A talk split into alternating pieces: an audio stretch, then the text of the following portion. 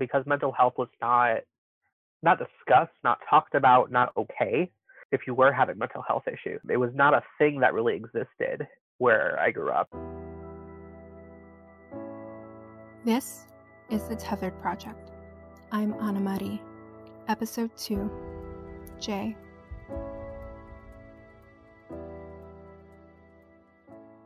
I grew up in a great home. I love my parents to death. They're fantastic human beings. Grew up in the church, went to a good school, just kind of all of the things that you think of as like honestly, and I wouldn't have said this until I got older, but like that stereotypical suburban white privilege, that was what I had.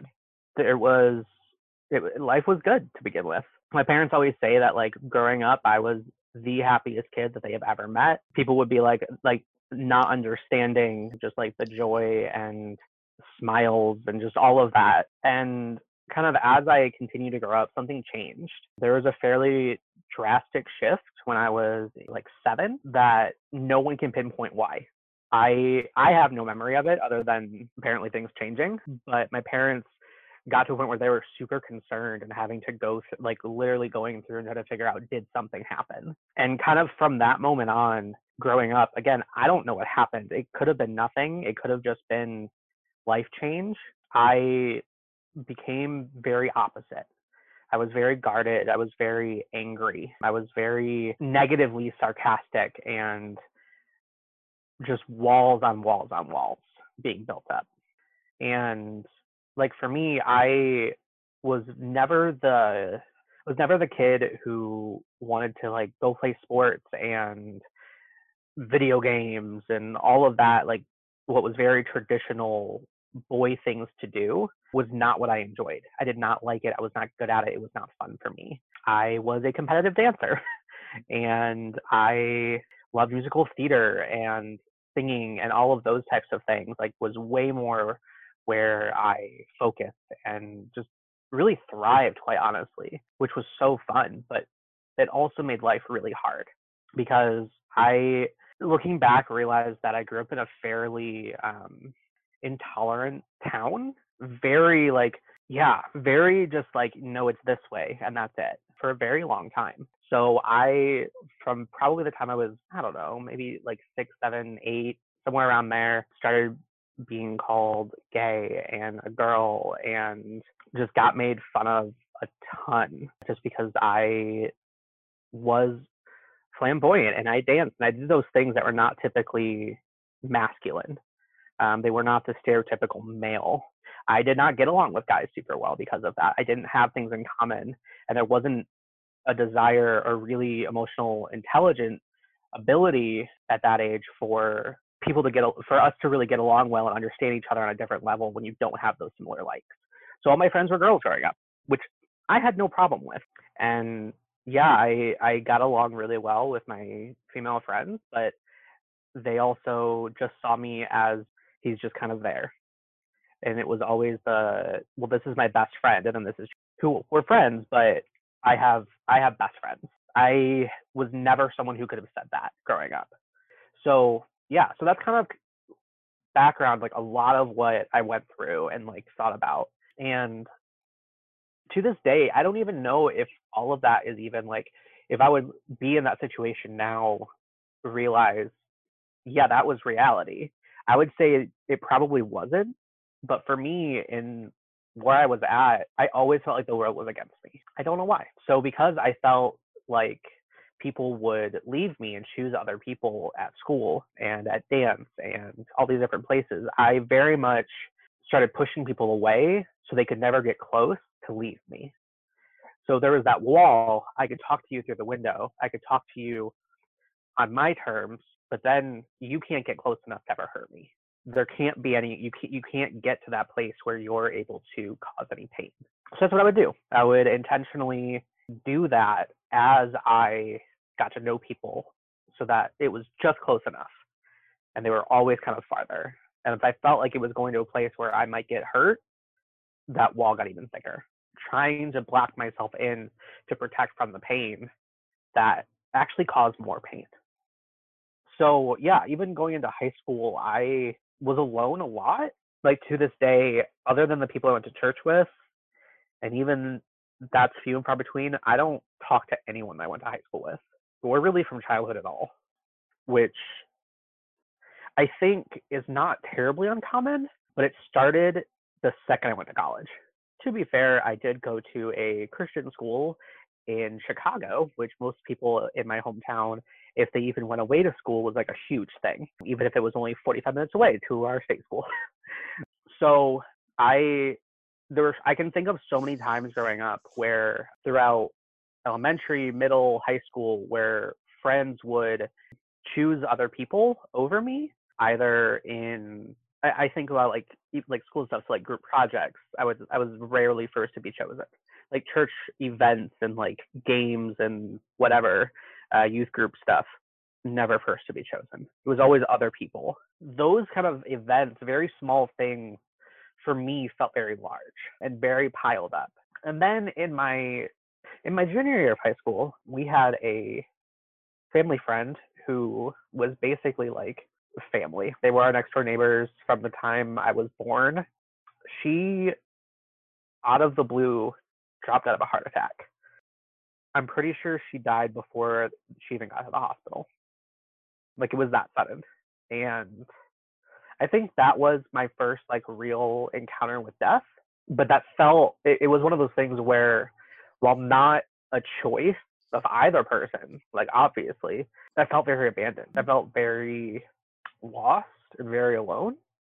And that loss and that feeling of abandonment, that the abandonment a- aspect was very irrational, but that loss was not. I went into depression, a very deep depressive episode that I didn't have words for at the time. And that forced people away even more because mental health was not not discussed, not talked about, not okay if you were having mental health issues. It was not a thing that really existed where I grew up. And even now, like because of that, I had to I faced my way through life. Because of that, just regular and constant fear and feeling of being abandoned and being less than, I pushed people away even more. I walked around in a haze. Like there's literally like a few months I don't remember. But no one knew.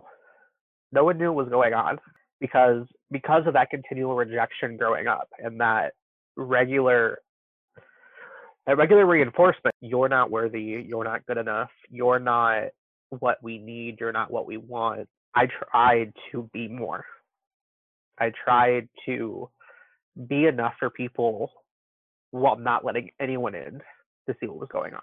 So, like scars building up to cover those cuts and cover those that pain and having to fix itself that's what i was doing. I was trying to do that but it just caused more. Looking back it's it's knowing that like i've, I've realized that i would say 98% of the time when i felt attacked and hurt and less than it was very unintentional the people who did it but also realizing that it doesn't make it any less painful and the your intention does not negate your impact.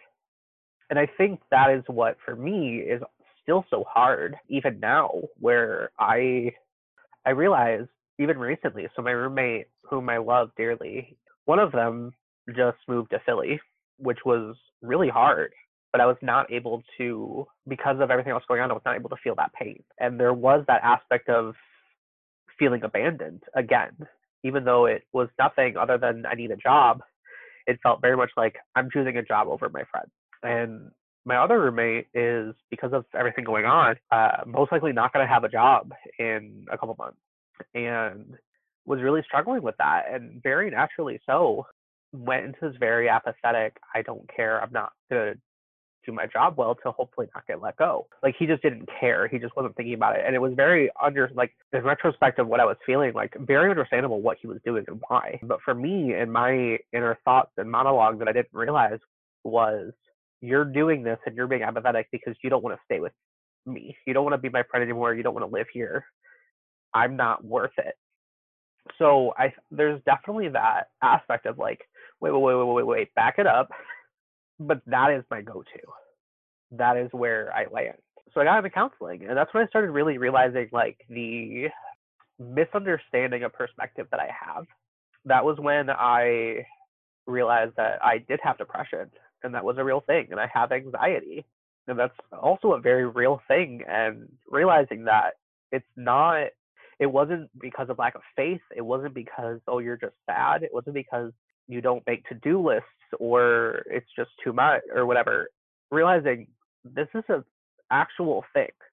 This is real. Realizing that I have a chemical imbalance that causes me to overthink and overanalyze and to this place of sadness and lack of understanding of what's going on irrationally.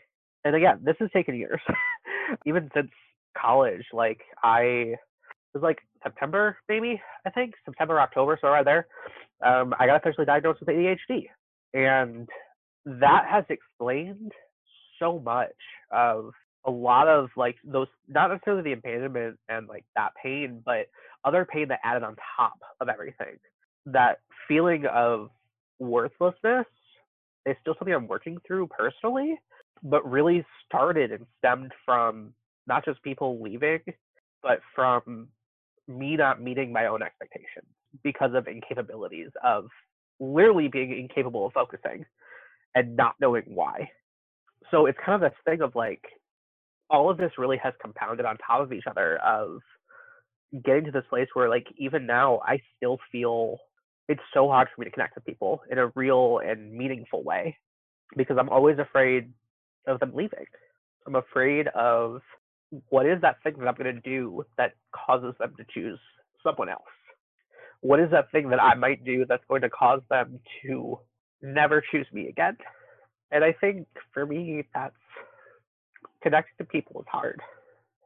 But also realizing that connecting to people because of the real and lasting friendships and relationships that I've had that I've been able to grow and connect and create, it is worth the risk.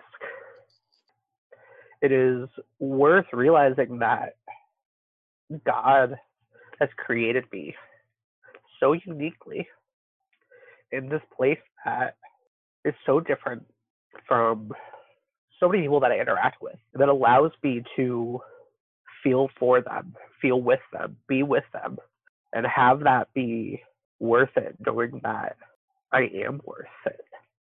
That the pain that I have gone through and the abandonment and the lack of real friendships growing up has just created relationships that are so deep now that I still I struggle with for sure. I struggle with having those connections and that intimacy of friendships, but also realizing that once I can get past those walls, once I can start taking them down, relationships are so worth it. Those connections are what's there. That is what has started. I think that's honestly too what has started the healing process of having those people say, "I'm not leaving. I'm not. You can't force me away." having those people who are willing to fight when you do something wrong, who are willing to forgive, who are willing to enter into conflict and enter into challenge, those are the people. And when I try to go back to, what I realize I am worth it. I am worth being friends with. I am worth having a relationship with and connecting with and caring about. And that they are as well, and that I I'm called to care for people and love them. And I can't let that fear of what may possibly happen, maybe, stop me from having that which God has created for me. This has been the Tethered Project. Join the conversation at facebook.com backslash tethered project. Thank you for listening.